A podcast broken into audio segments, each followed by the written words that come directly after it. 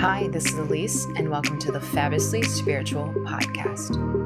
I'm here to inspire, awaken, share some stories, share some new perspectives with you, talk some truth, and help others on their own spiritual journey.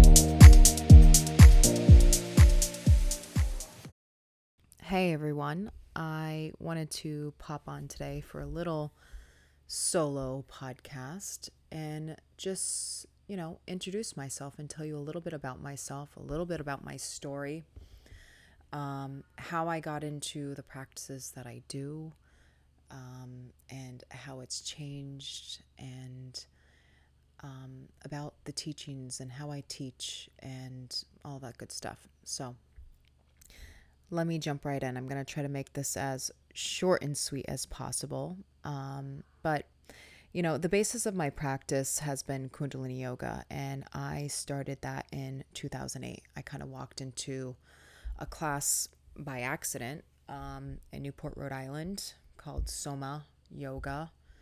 And there was a male teacher in the class. And I remember um, I was 20 years old at the time and I went into the class and I remember, you know, some weird breath work. And I remember this man, this teacher wearing this like little knit cap. And I just went in, I thought, whatever, let me just try it out. What is this Kundalini thing?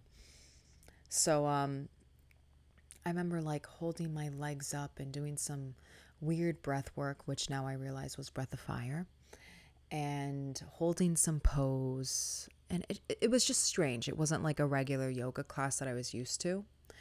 So I left and I met my boyfriend at the time at a restaurant. He was a bartender. So I sat at the bar and I remember, and at that time I couldn't even drink, but I was just, you know, sitting with them. And I remember saying, you know, I went to this really weird class, but I feel really good. And I was kind of explaining a little bit about it. And that was kind of it for a little while. Um, and then I was living in New York because I, um, I went to FIT in New York City and I used to study fashion and, you know, all that good stuff. And I was working, I was always into yoga. I started doing yoga when I was 16 years old. So um, I went to, um, I was working at um, Pure Yoga on the Upper East Side. And I remember when I was working there, I used to sometimes take classes, Kundalini classes there with a teacher. Um, I think it was uh, Sat Kiran or something like that. I, I met her years later after I left New York. Um, so, and again, I took the classes, they were interesting. Um, and that was kind of it. I would take them, but I wasn't like super into them. So, fast forward that summer, I graduated from college. My ex boyfriend broke up with me. I was devastated. I remember at the time I was working at ABC, ABC Carpet and Home in uh, New York, and I was an intern there in the buying office. And I remember walking in being devastated and you know having to leave New York and whatever. And um, that is what started my spiritual journey. And that was in 2009 and um, from heartache which was pretty incredible it cracked me wide open. Um, and the funny thing is why I mentioned ABC Carpet and Home because it's so funny now that that's where my journey started. And many years later now i'm seeing all these like kundalini practices there and talks and like all this really cool stuff. Um, so and i remember just loving the energy there in the space. So it's funny how you know things kind of work themselves out.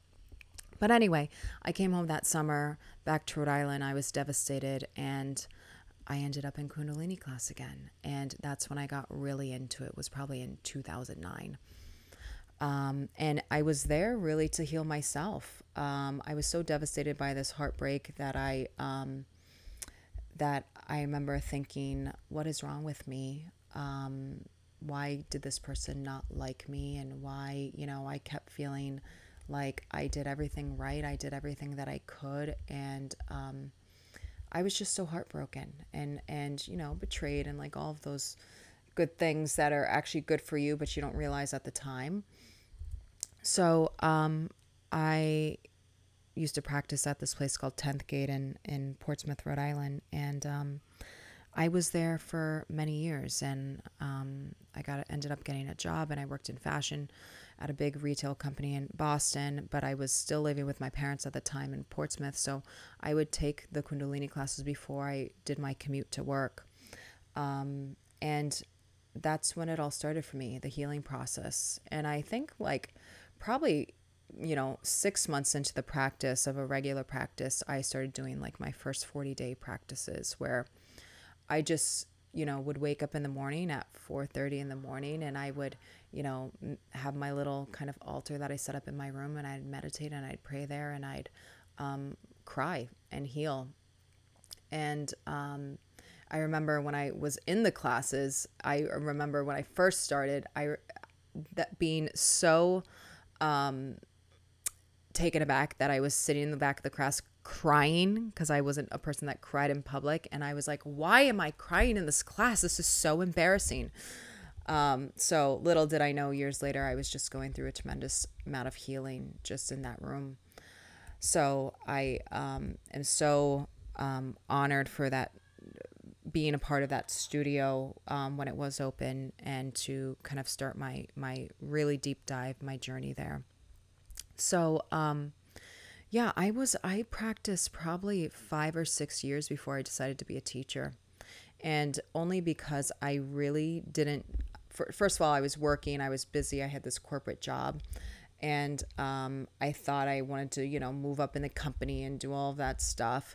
Um, and anytime I practiced, I noticed, um, you know, all the good things that happened. You know, I would get promoted and like all these great things. But um, the funny thing is is that I what would happen was there was always something blocking me. There was always something in the way trying to force me to go back to the practice and not do this corporate um, thing.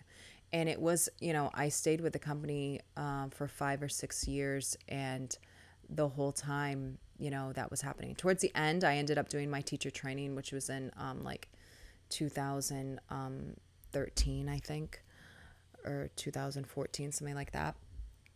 Um, so I did my training, and you know, I was actually pregnant with my first son during my first train during my training, and um, and that's when I made the shift. You know, I was like, you know what? The minute I got pregnant and I was doing this teacher training, I said to myself, I, I'm not supposed to be in this corporate world. And all the signs have been telling me that, but I haven't been listening.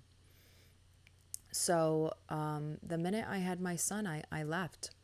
And um, I started teaching. I think when he was like three or four months old, I just jumped in. I said, you know, what the hell?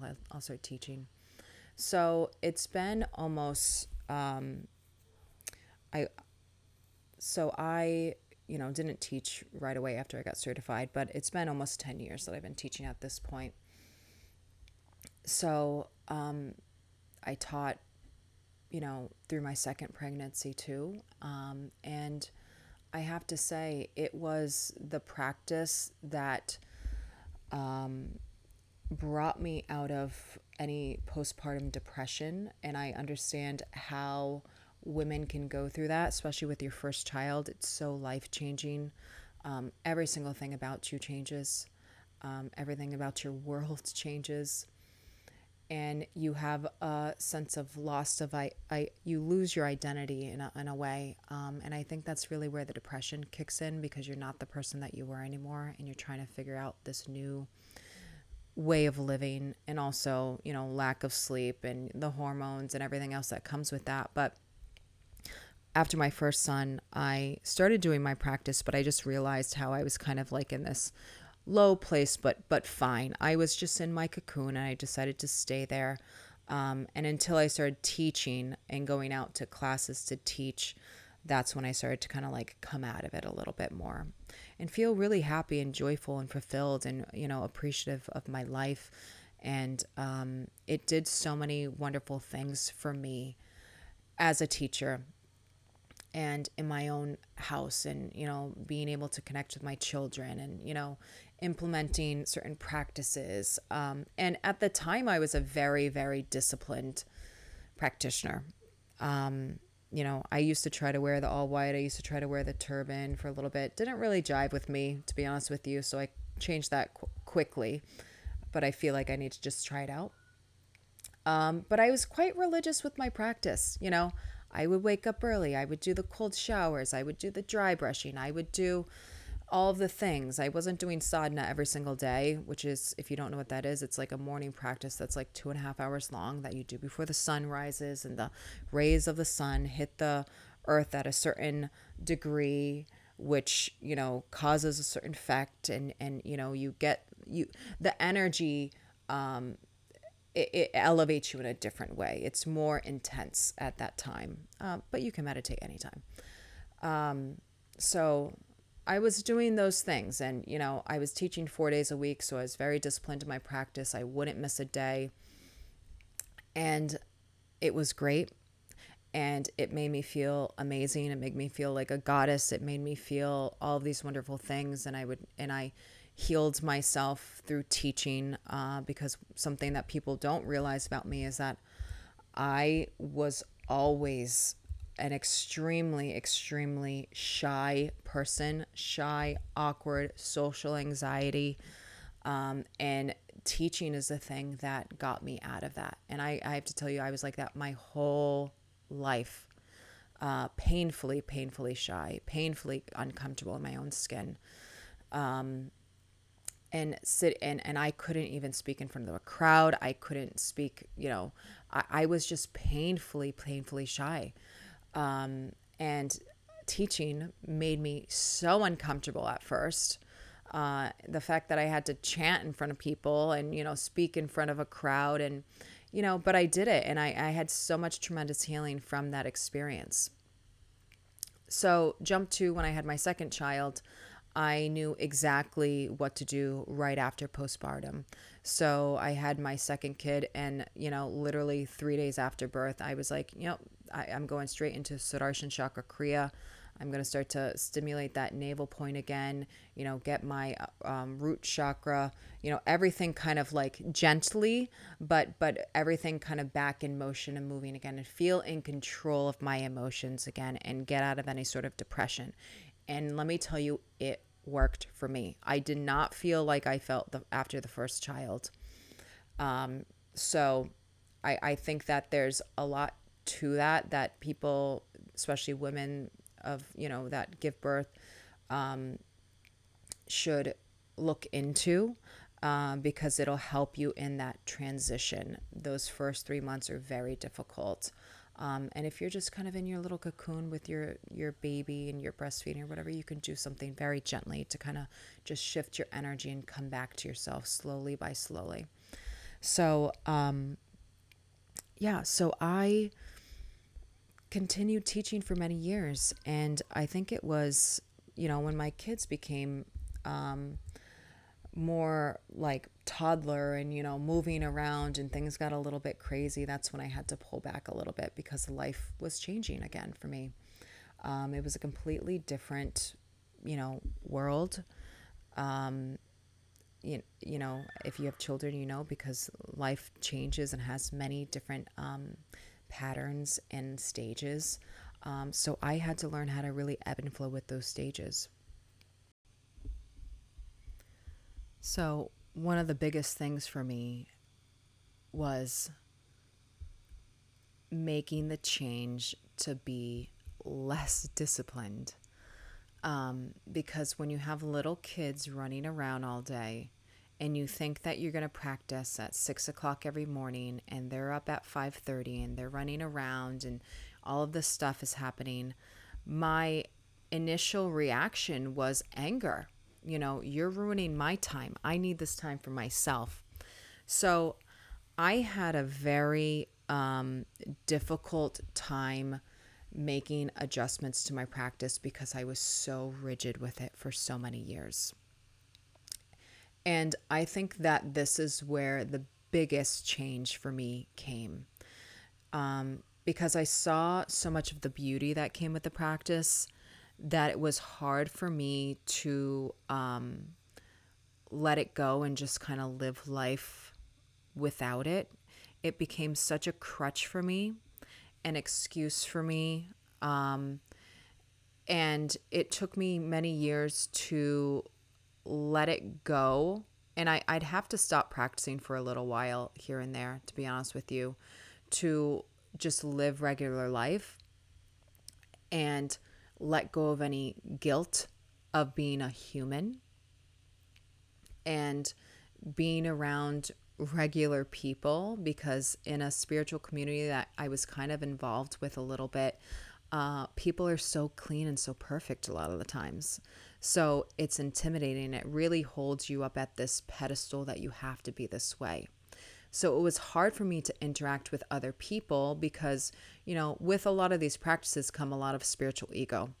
And you start to put yourself on a pedestal like, no, they drink, they do this, they do, you know, and I'm clean and I'm almighty and I'm like, you know, and you start to have those kind of thought patterns, which is the shadow side of uh, spiritual practice when you're rigid.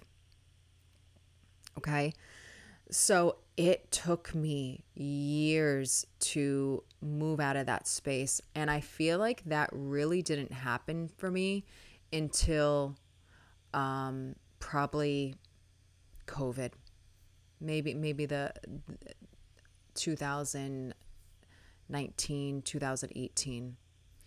And that's when I kind of had to drop the practice for a little bit and just live and just really live and experience life without guilt. Because I had so much guilt with living and with having a glass of wine and with doing this and with doing that because I thought I had to be this freaking saint because I, I signed a teacher contract. Um, and that was the piece of um, Kundalini Yoga that I never liked. I felt because I signed this teacher contract, I kind of signed my soul away, um, which I didn't. I had to detach from that. Um, and I'm sure there's a lot of other teachers that felt that way as well. And I felt like the biggest life changing moment, to be honest with you, is if anyone does Kundalini or studies it or knows about it, is when the book came out about Yogi Bhajan. And I was never like a Yogi Bhajan worshiper. But finally, at that moment, he felt from, fell from grace and he was human. And I think finally, in that moment, it gave people like myself a minute to relax and say, you know, this is a tool. And I'm going to use it as a tool and not a religion.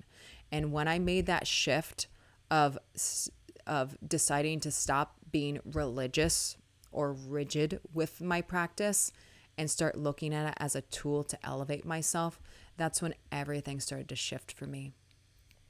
And I started to let go of some of my guilt. And um, I just started to let myself live and say, you know, I'm here to live this life and experience it. And why do I keep putting all these, um, this pressure on myself to be this perfect human?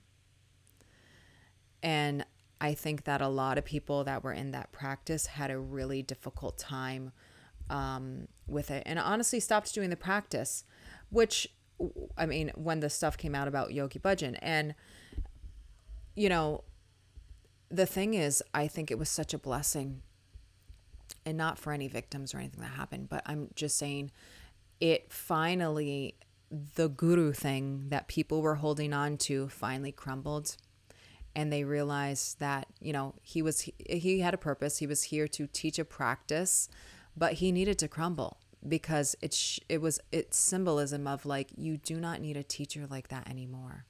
You're your own teacher. But guess what? Here are some tools to help you.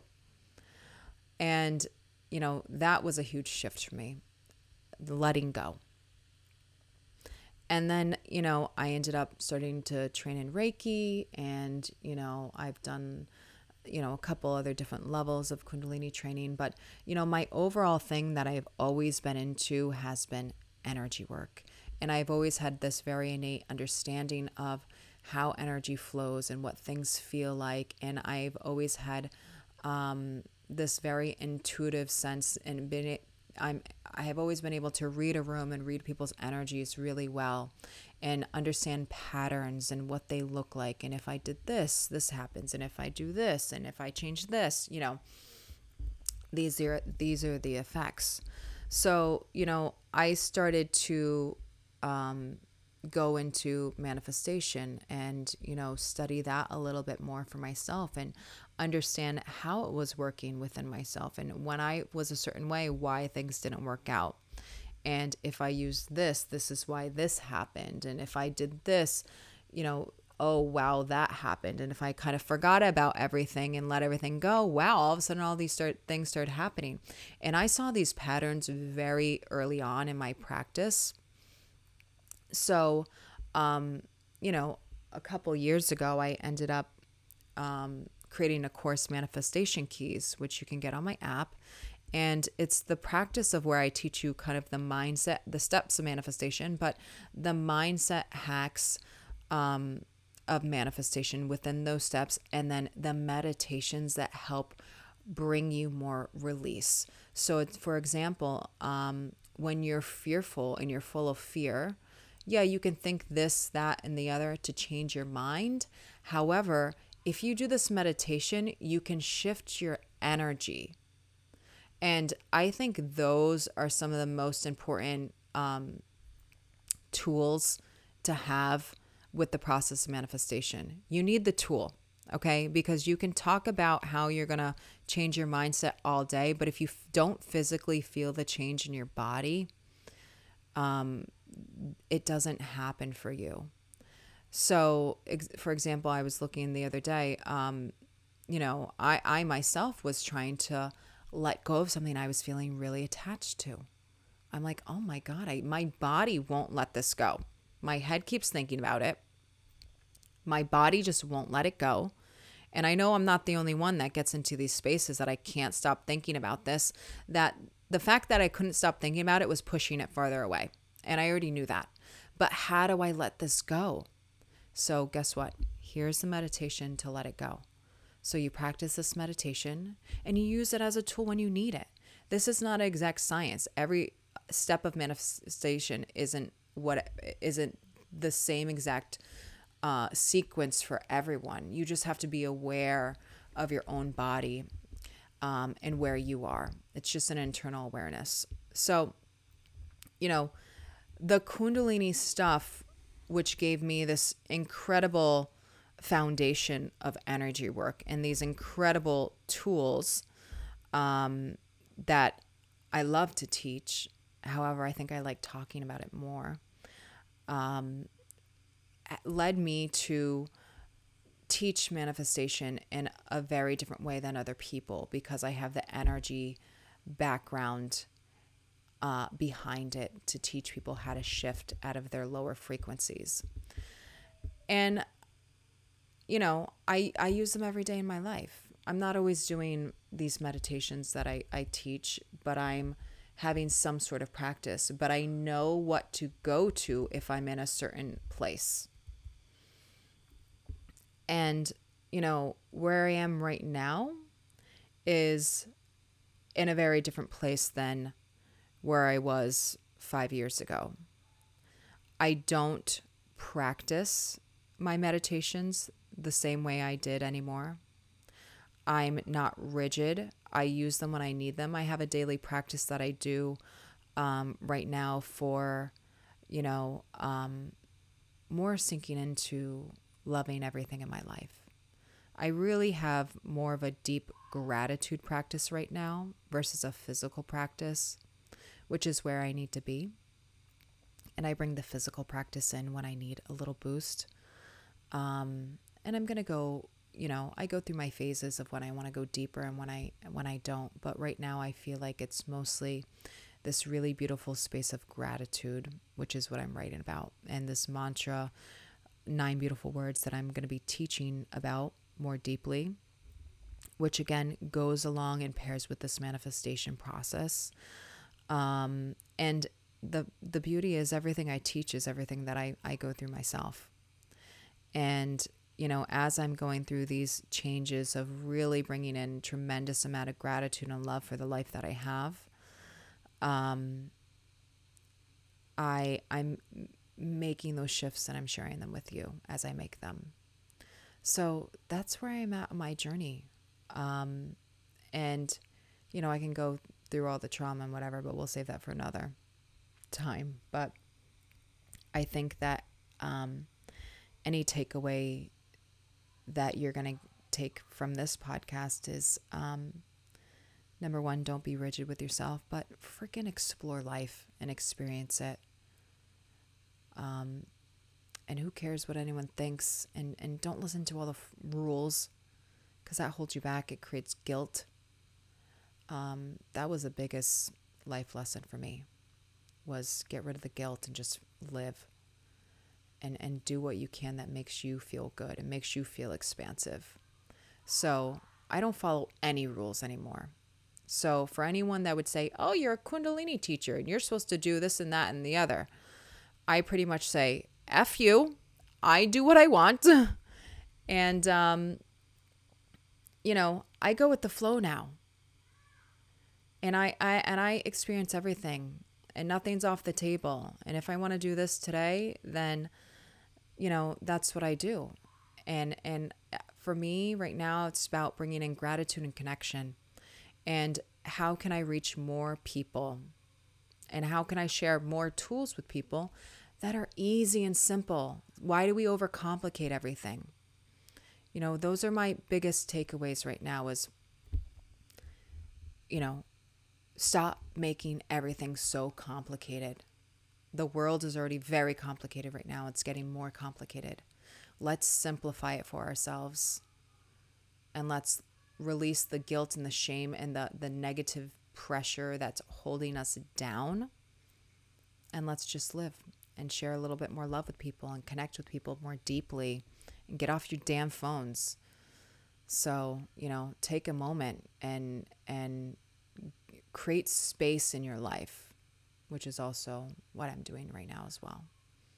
How much more space can I create? How much more energy can I hold? So, that's it. I hope you have a beautiful day. Thank you for listening, and I'll talk to you soon.